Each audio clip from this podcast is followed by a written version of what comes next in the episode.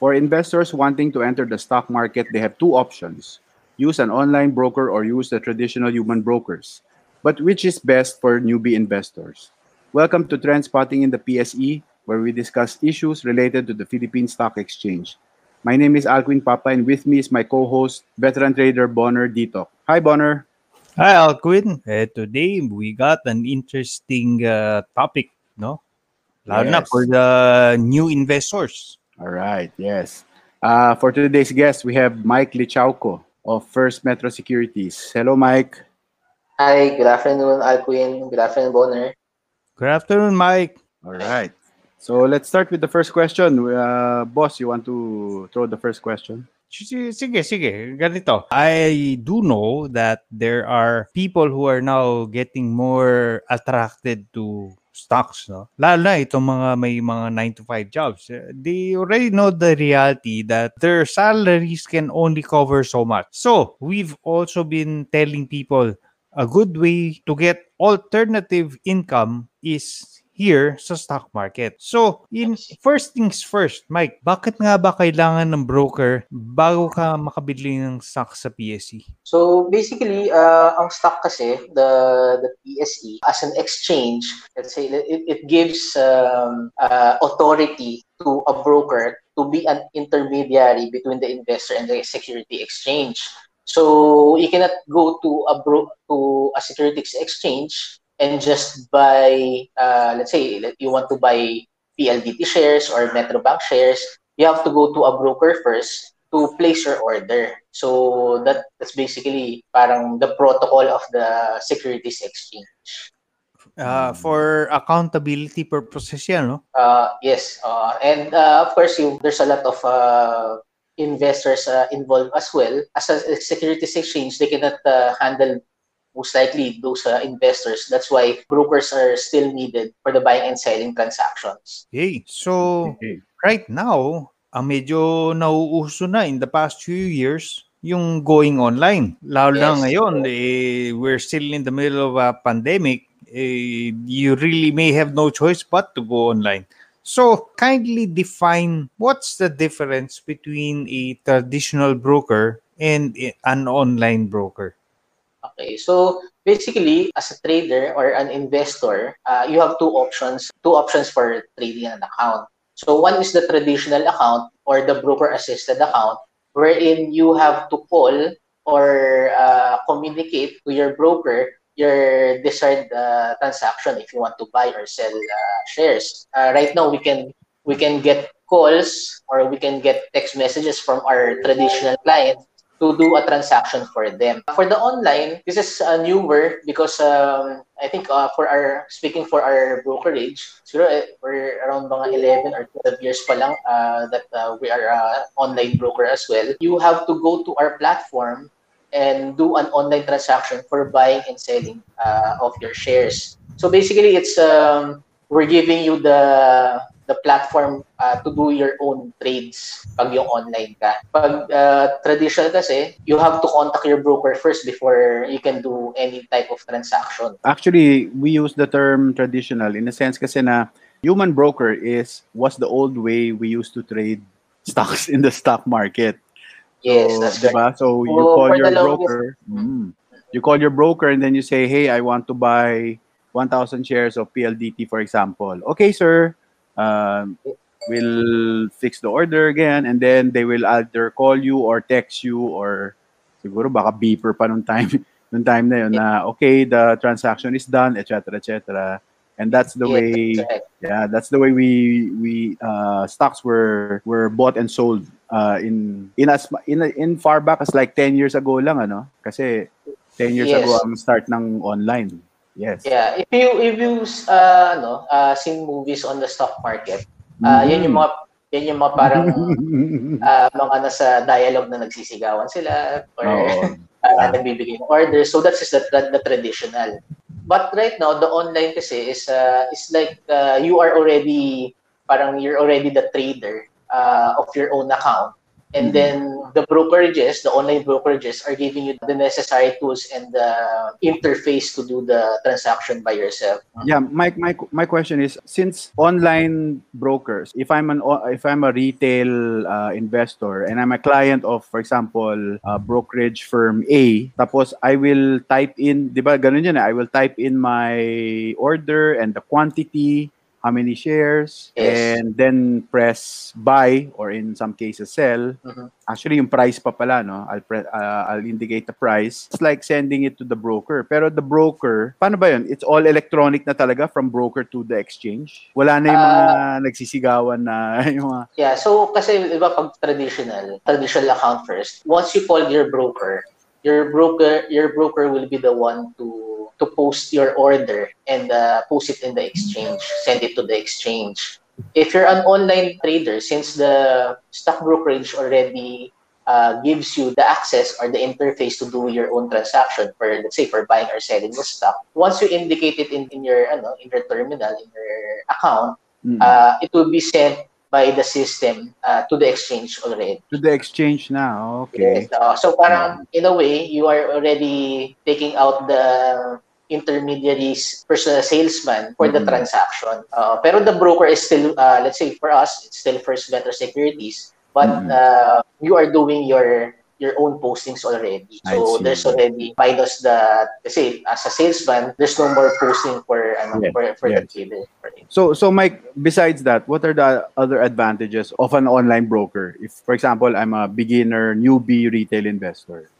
Okay. Maybe uh, what I can discuss first is uh, what is a nor- uh, traditional SOP of a traditional account Sige. uh, versus to an online account. For a traditional account, once you set up your traditional account, you can already start buying and uh, selling uh, uh, stocks. Okay. So what will happen is uh, first you have to call your broker and then uh, you will give your order. Once you give your order and it's done, your the broker will confirm that the order is done uh, over the phone or let's say you're uh, doing a text um, sending uh, text messages to each other. So you, it, it will be confirmed end of day. And then the settlements uh, trade day plus three days. So let's say if you Ah, sell right. on Monday, Mm-mm. yeah, if you settle on Monday, you will pay the transaction after three days. So that would be on Thursday.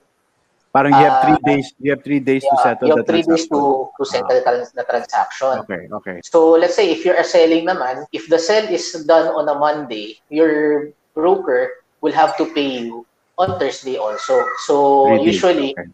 you you will give us your record uh, registered uh, bank account and then we will just deposit the proceeds, the selling proceeds to your bank account. Okay. So that's the bro- uh, traditional uh, brokerages. Now, for the online uh, for the online trading, what happens is you have to add cash first to your to your cash balance or to your buying power in your account Mhm. before you can do a transaction. So yun parang I think the main difference in terms of uh, settlement is that on the online you have to add cash first in your cash balance and then you can do a buying and selling transaction. And then it's limited on the cash that is uh, deposited into your account. Okay. So I But the the transaction is done instantaneously. Tama ba ako?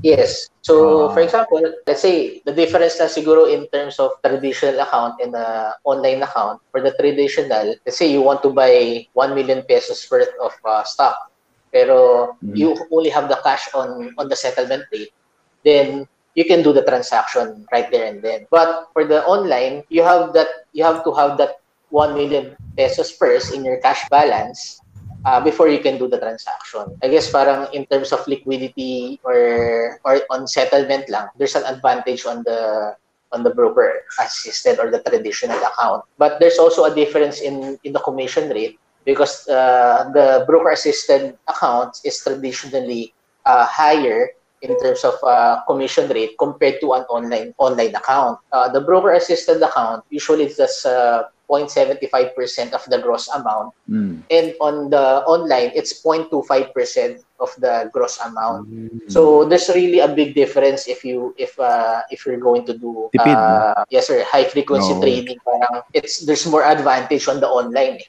kasi if you see the the the 1 million pesos transaction at 0.75, that's 7,500. Okay. For online, if you do a 1 million transaction, that's just 2,500. So when there's you really a say when you say high uh, frequency, ibig sabihin um I mean, if you're multiple going to do short-term trading, Oh, yung yun. madalas mag-trade. advantageous ka. Ah. Mhm. Mm. Mas advantageous ka pag nasa online kasi uh, the the fees are really uh, lower. lower. Okay. And for us, for the online kasi, that is the lowest that uh, the exchange uh, can give you, which is 0.25%. I mean, in terms of commission, there's really value on on uh, doing things online. Mike, one of the things na I'm sure some traders may know about, eh, I I just don't know how how uh, well versed others are in this, no. But are there brokers, whether traditional or online, that offer margin? For us, sir, um, I can only speak for our brokerages, uh, for our brokerage. We offer margin, but we are really um, pushing the margin for our online clients. Ah, is, is there a minimum requirement for that? For margin, if I'm not mistaken, uh, for the margin account, that's uh, 200,000 pesos Minimum. Minimum. Yes, sir. And then, uh, well, for the margin, or yung parang- ano yan? it's uh, it's in your ano, sir. It's in your uh, mar- uh, marginable securities or cash. I see. We were discussing yung ah, yung advantages ng online broker pero meron bang advantage ang traditional broker as opposed to an online broker, 'di ba? Uh, I guess the pros and cons lang. For the traditional broker, usually, these uh, people doesn't have any uh, internet access uh, along the way. Ah, yes. Oo nga. or oo nga. also if if ever they are they're really busy kumbaga they don't have any time to uh, Go online. To go online uh, Yes. i mean they they have internet access or they they know how to do it online but um, their time doesn't permit uh, Mm. doing it those are usually our traditional clients for the online these people are like basically uh, the online is um, for all either you're you're old or you're or you're young or you're just starting out on the market uh, Mhm. what's good with the online is uh, it's very flexible in Yes. terms of your uh, capacity pwede ka mag-start ng uh, lower capital and Lower then capital. just and then you can just add on it uh, along the way yun yung mga usual na online clients namin Bakit ang And- traditional, ang traditional ba may may minimum pa rin? Uh, there's no minimum, although I think in terms of services and value for the buck, I would go for the online uh, trading. Online pa rin. Uh, Okay. Yeah, because for the online, uh, for our online trading, all of our, let's say we have research reports, all of our strategy or analysis is already posted on on our online uh, platform. For the traditional, it's just like you're going to talk to your broker first and then, oh Mike, uh, what do you think about this stock or ganyan? So you will know our, our let's say Opinions. if you need uh, opinions or you need, Ah, uh, let's say okay. parang advisory. Uh, we give that, pero that's over the phone pa. So Over the phone. more, Ah. yeah. So if you more, if you need more the detailed or more detail, or you want to read the analysis, you would go for the online because everything will be posted there also.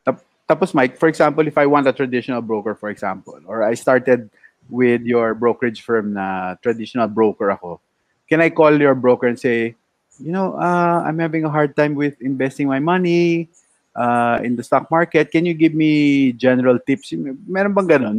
Pa- Parang extra Um, service? We don't have yung discretionary that uh, you'll just give the money and then we will do the trading for you. Uh, I think Right. that is more, parang that is more for the mutual funds. Parang you give the money and then Oo. invest it For for example, you. can a client ask a traditional broker advice on investing in the stock market? Advice lang. For advice, yes, we, we give the advisory. Ah. So, let's say, uh, siguro, I'll, I'll just give na lang siguro yung parang what we are doing right now. So, for our, existing clients, let's say they, they already have a, they're, they're just beginning on, on the trading. We will give them ideas on stocks that are on the current uh, scenario or on that current environment. What are the thing what are the stocks that we think are best on that uh, on that certain uh, date. Also, pero let's say for example the, the the account is already ongoing and then it's already trading. We also give advice on what to do on on their current positions. I mean, we can do that through through the traditional way, to the traditional account. So they can call us and then we, we give out their uh, our advisory. Actually, there's already uh, a blurred line between the traditional and the and our online accounts because the online accounts also even if they see stock picks or our strategy on on on, on our online platform they can still call us and then um, we can also we can also answer their certain questions on the stocks that they that they have. So parang uh, you can say that uh, we also give value to our online clients. Hindi lang since they're on an online client we're not to talk to them. So we're also building relationship on that aspect that even if you're online account, uh, we can still give you advisory on on certain stocks or So- strategy. Sorry, I'm trying to be a devil's advocate here, but sa traditional, may mga disadvantages din tayong pag-uusapan dyan eh. I'm not talking about First Metro per se, no? but in general, may mga bad eggs na nandyan sa iba-ibang brokers. Paano yun kung sabihin natin na in in your office, uh, you happen to have these bad eggs that are trying to service their clients but sa totoo lang, they're not really servicing them but in short, eh, parang they're feeding them wrong info para magkaroon lang silang commission. Well, I cannot speak for those uh, kinds of stock brokers, no. But but I guess uh, what I can say uh, for our brokerage, uh, for our brokerage, since we are part of of a big bank, so I'm from First Metro Securities. Uh, kumbaga parang may pinapangalagaan kaming uh, reputation, and uh, of course, uh, we uh, we are compliant on those kinds of uh, of things. So we don't we don't really recommend parang to our clients like, uh, uy, ganitong stock na to, gumagalaw kasi ganyan. So we don't give we don't give out uh, stocks in terms of just narrative or chismis. Okay. So all of the stocks that uh, usually are some of our clients also ask us, oh, but biglang gumalaw to, nag-ceiling. What do you think? We can we can get the news on on those stocks or the chismis, but we will always say that uh, we are really neutral on those kinds of stocks because uh, we don't have any analysis on them. For you, you're as an investor or trader, it's really up to you to buy those kinds of uh, of stocks. But on in general, our strategy, uh, our stock picks and strategy are always backed by by our our research team. So they uh, we have we always study what we recommend to our clients first. So Okay. rest assured that uh, on our brokerage, uh, we don't uh, uh, we don't really advocate to, uh, on trading on chismis stocks. Okay, that's good to know. So, it's very clear right now that uh, yung push sa mga investors or traders is to really go online. So, I- uh, ang tanong ko ngayon, I know that First Metro doesn't only have just a uh, or an online account, but rather is it more of entry level or basic uh, account? And then you have yung tinatawag yung First Metro Pro. What are the differences between the two? Actually, we uh, right now we have um three kinds of interface. So the tradition, uh, we have the traditional first MetroSec interface, and then we have the first MetroSec New, and then we also have the first MetroSec Pro. So if you are uh, eligible for all those three accesses, you just need uh, just one username and password. So I guess um, just a clear definition on the on the on the symbol account or the first MetroSec New and the first MetroSec Pro is that the first MetroSec New, uh, even if you're if you don't have, I mean, if you are starting uh, in investing or just uh, getting the feel of the market, it's definitely it's more than enough already because we are already providing, as I said, we are already providing there all of the necessary information, uh, strategy. Actually, just to uh, name a few of our, our research, uh, we also give out, let's say, actionable uh, actionable uh, strategy on a certain stock. So it's called the Trader's Playbook. So if you're more into getting the feel of the market, uh, we we give we give out research for for fundamentals and even technical analysis. So for a certain stock, that's uh, that's uh, already included in the first MetroSec New. Now on the first MetroSec Pro, we give out. Uh, let's say you're more into advanced trading already, so you you you're already familiar with the markets on how the market is working. We're just giving you more information on the first MetroSec uh, Pro. And at the same time, the let's say you you you like uh, conditional orders or more sophisticated trading, you can already apply that, or we have those uh, features in the first MetroSec Pro. For simple trading, basically just to uh, summarize, for the simple trading, buying and selling of uh, security, uh, the first MetroSec New is already uh, okay for you. But if you are already more onto sophisticated uh, trading, so let's say you're more into day trading or you just hold your one or one week or two days, ganyan. The first MetroSec New will uh, will help you on that. So since because we have conditional orders on first MetroSec Pro. I see. Pero I think uh, I've talked to a lot of people, and uh, one thing common with them, their job does not allow them or it doesn't afford them the luxury of being able to monitor the market for as long as they like. Kung baga, pasulpot-sulpot lang, tingin-tingin, ganun. But they still want to trade. So, which which particular platform would you recommend to them? Well, I would I would say the first MetroSec New or the more simpler platform is already um, okay for for those kinds of traders. Actually, we also have the first MetroSec Go app. So let's say uh, you're just trading on your office or you're not uh, really trading on a day-to-day basis. You can just check your portfolio or your stocks in in the in the mobile app. Uh, so you don't need the man you don't need them on uh, to look at the market every day or 24/7. But at least if you if you just need a glance of your current portfolio, I think even the app will do for you already. I mean, if you're if you're really uh, let's say you're really into the markets and then uh, you want to do short-term trades or high-frequency trading, then that's a that's the best for you is to have the first MetroSec Pro since it has more details on those kinds of uh, intraday data. Okay. So, uh, is there ano, is there a, a function there where it allows the account holder to set an alert? Like, for example, nakabantay siya kay uh, Meralco that they want to buy Meralco around 260.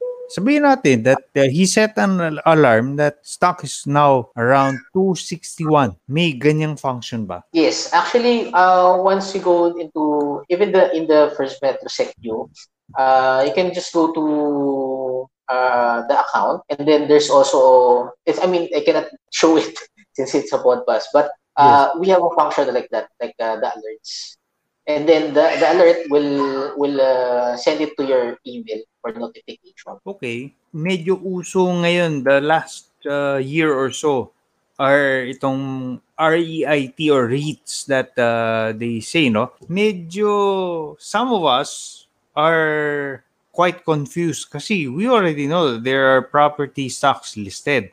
So what makes the REIT different from property stocks? Well, uh, for the REIT, maybe to simplify uh, what a REIT is, it's like instead of you buying a condo unit and then renting it out, the REIT is like you're buying a condo unit, pero let's say you are 10 on the group and do you, and then you're buying one unit, and then the rent will be di- uh, divided into those 10 to those 10 uh, uh, shareholders. You're being a landlord on this uh, certain in, in this uh, certain product because for uh, the difference for for the stock for the for a real estate stock and the REIT uh, the REIT kasi is uh, really uh, specific on rental income. So Mm. unlike for the real estate company, you'll get their part of the part, part of the real estate company is uh, their developments, their if they're selling houses or they're selling their condo units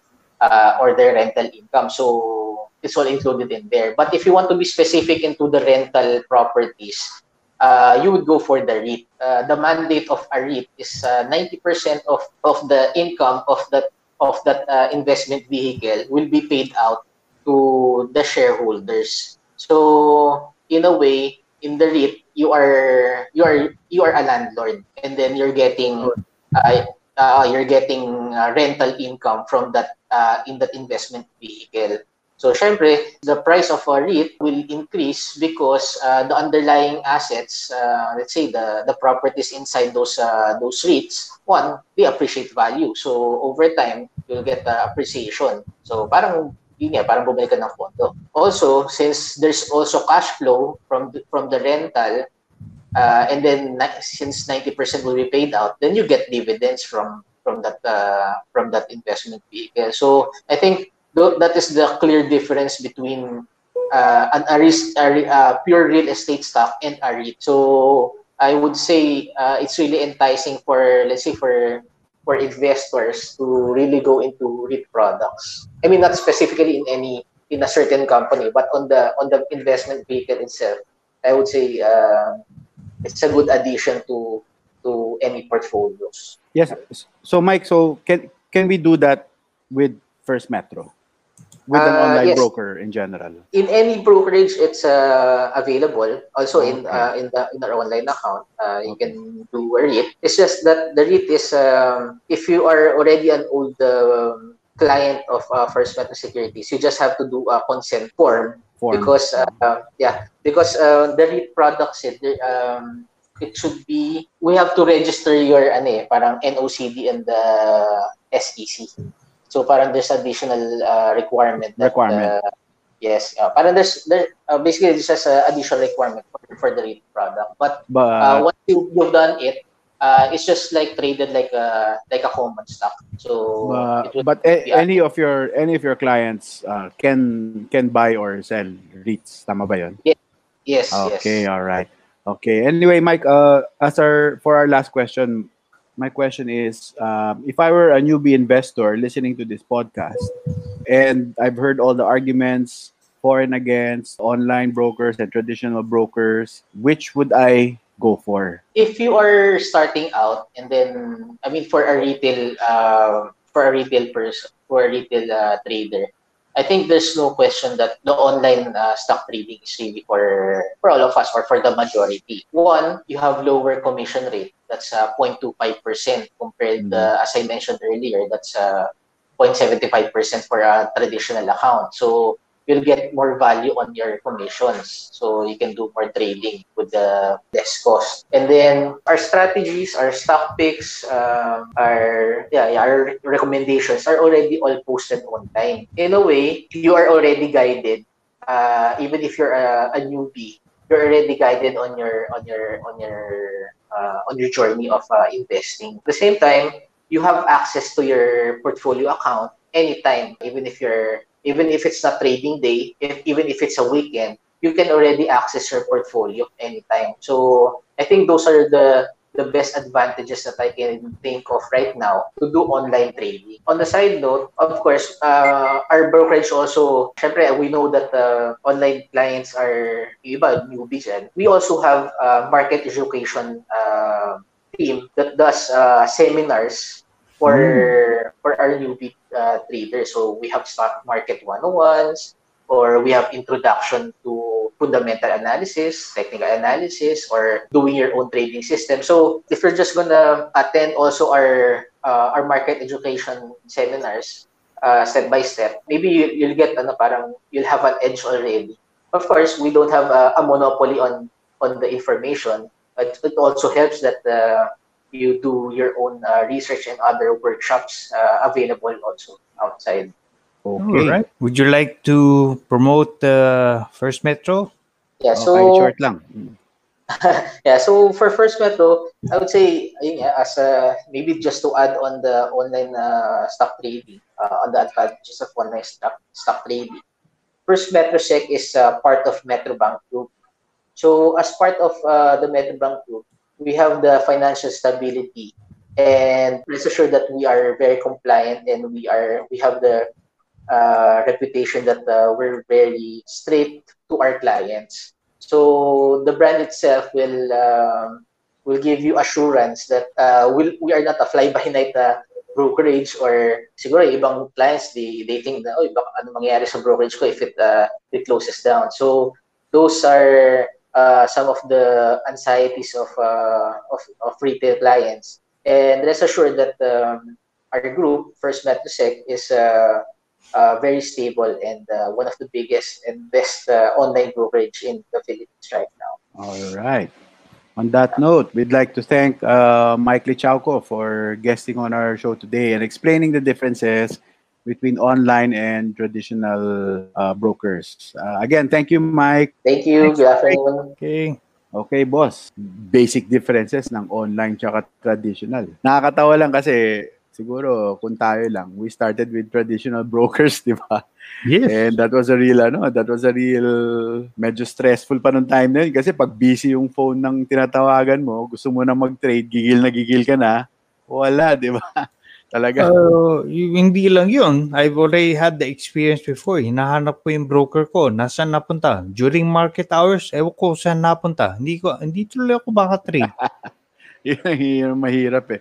Pero on the other hand, pag traditional naman, parang yung nga yung tinanong ko kay Mike, there's an opportunity naman to build a relationship with someone who is more or less more knowledgeable than you, lalo na if you're a newbie, someone who is more knowledge knowledgeable than you on the market. So in a way, parang learning learning opportunity din siya. You can learn something if you if you care to or if you listen to your traditional broker closely. Yeah, actually, if you look at it, uh, on one hand, yung traditional, these uh, people are able to give you the correct information. You're able to make a better decision out of it. Advantage Yeah. na rin. Parang Uh, that's that's the advantage I see. The problem naman is, what if you don't really care too much about all these info? Because sa totoo lang, there have been so many other brokers that are feeding you info when you don't even ask for it. Yun lang. Yung Oo. pala, an- hindi sila agent, mga commissioner. You know what? I mean? Mga, na, Yes. mga na, nangungumisyon lang.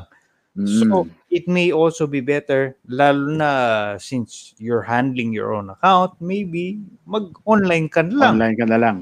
At the That- start, I know it's Mm. it's uh takes some it takes some getting used to.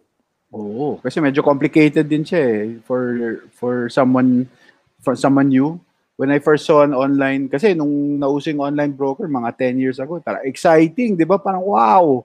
Di ka natatawag, 'di ba? You can do it on your on a laptop, on a desktop. Tapos ikaw na 'yon, you're in full control of your equity account. 'Di ba? I mean, that's that was so it's it's empowering, 'di ba?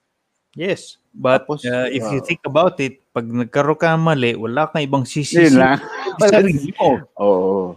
Ganun talaga. Kasi kung sa traditional broker, pwede, pwede mo paawayin yung traditional broker. Na ikaw kasi, sinabi mo, ganyan, ganyan, ganyan. Pero ang online, wala ka ng takas. Uh, If you dyan. make a mistake, that's all, it's all on you, di ba? Yeah, yan, yan yung ano, yan yung sinasabi ng mga brokers lagi pagka nagsas, nagkasisiyan na na eh, sino bang ano, may final decision. So, Oo sa online, yun talaga. Kung ikaw Oo. nag-press ng button, ikaw yung may final decision. So, you have to live with that. Yun. So, talking about uh, living with your own trading decisions, the outlook for next week will uh, largely influence our trading decisions. Eh, ano nga bang outlet out, Ah, outlook natin for next week, boss? Let's see if we can live with this.